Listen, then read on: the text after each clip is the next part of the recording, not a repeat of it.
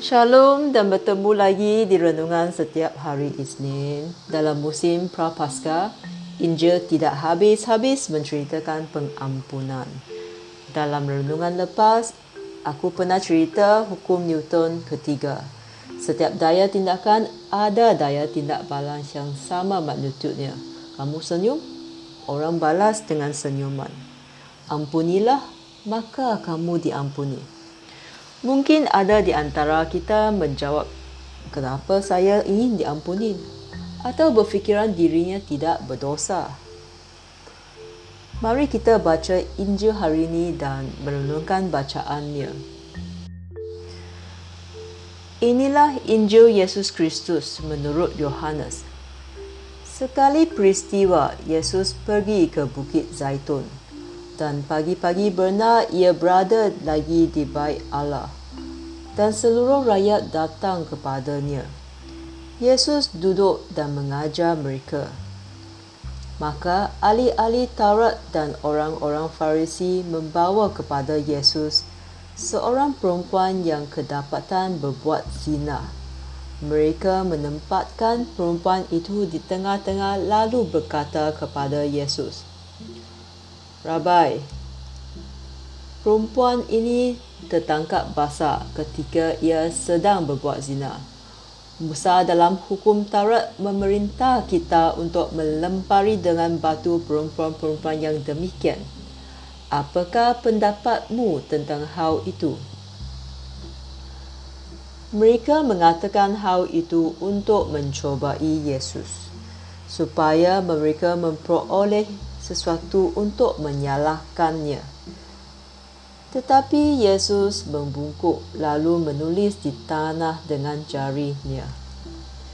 Dan ketika mereka terus bertanya-tanya kepadanya, ia pun bangkit berdiri lalu berkata kepada mereka, Barang siapa di antara kamu tidak berdosa, hendaklah ia yang pertama melemparkan batu kepada perempuan itu. Lalu Yesus membungkuk pula dan menulis di tanah. Tetapi setelah mereka mendengar perkataan itu, pergilah mereka seorang demi seorang, mulai dari yang tertua. Akhirnya tinggallah Yesus seorang diri dengan perempuan itu yang tetap di tempatnya. Lalu Yesus bangkit berdiri dan berkata kepadanya, Hai perempuan, di manakah mereka? Tidak adakah seorang yang menghukum engkau? Jawabnya, Tidak ada Tuhan. Lalu kata Yesus, Aku pun tidak menghukum engkau. Pergilah dan jangan berbuat dosa lagi mula dari sekarang. Demikianlah Injil Tuhan. Saudara-saudari, mungkin ada di antara kita yang telah melupai saat kita telah berdosa dan mula menghakim orang yang berdosa. Yesus dalam bacaan Injil hari ini mengingatkan kita untuk melihat diri sendiri sebelum menghukum orang yang berdosa. Harus diingat di setiap kesempurnaan yang terlihat pada seseorang, ada sisi gelapnya, iaitu kecenderungan berdosa. Di setiap kejahatan seseorang, ada sisi baik yang cenderung bertobat atau membuat perkara yang baik.